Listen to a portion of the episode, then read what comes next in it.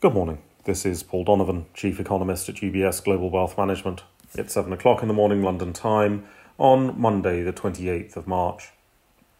In the United States, the yield on a five year government bond is higher than the yield on a 30 year government bond, meaning that the yield curve has inverted. Some suggest that this signals a recession, raising the question do bond markets know more than economists? The answer to that is no. In the 1970s, inflation was the main driver of government bond yields, and inflation was strongly correlated to the economic cycle. So, if you expected a recession in the 1970s, you expected lower inflation, and therefore long term bond yields would fall, inverting the yield curve. Today, inflation isn't the main driver of government bonds, which is why real yields are so negative and inflation has a looser correlation with the economic cycle. Empirically, the predictive power of the bond yield curve doesn't really work. Globally, inverted yield curves happen all the time without any hint of recession. The history of the UK government bond market is a good case in point. The UK has not spent decades in recession, in spite of having an inverted yield curve for years at a time in the past. Recession risks have risen if US Fed Chair Powell is serious in the degree of hawkishness signalled in some recent speeches. The Fed does run the risk of a policy error. Real income growth is at recession levels. But these are exceptional times, and the momentum of reopening the economy should reduce recession risks.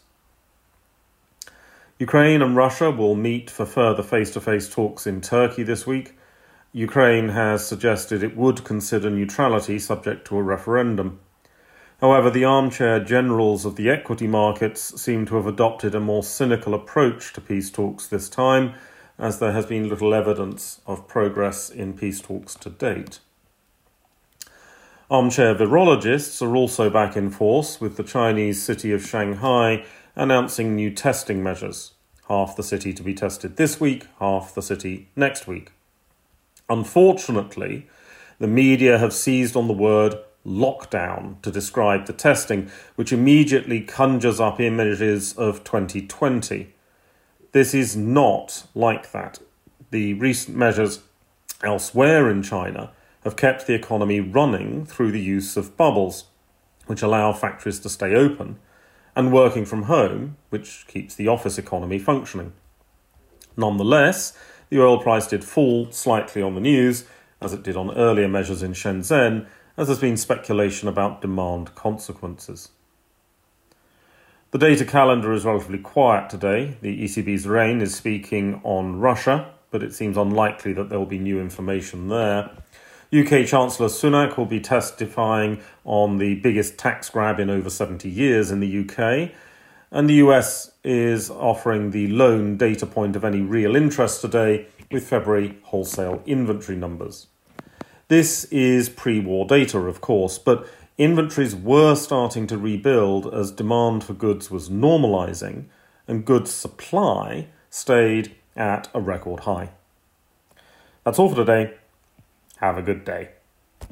UBS Chief Investment Office's investment views are prepared and published by the global wealth management business of UBS AG or its affiliate, UBS. This material has no regard to the specific investment objectives, financial situation, or particular needs of any specific recipient and is published for informational purposes only. As a firm providing wealth management services to clients globally, UBS AG and its subsidiaries offer both investment advisory services and brokerage services. Investment advisory services and brokerage services are separate and distinct, differ in material ways, and are governed by different laws and separate arrangements. In the USA, UBS Financial Services Inc. is a subsidiary of UBS AG and a member of FINRA SIPC. For information, please visit our website at ubs.com forward slash working with us. For a full legal disclaimer applicable to the independent investment investment views produced by UBS, please visit our website at ubs.com forward slash CIO dash disclaimer.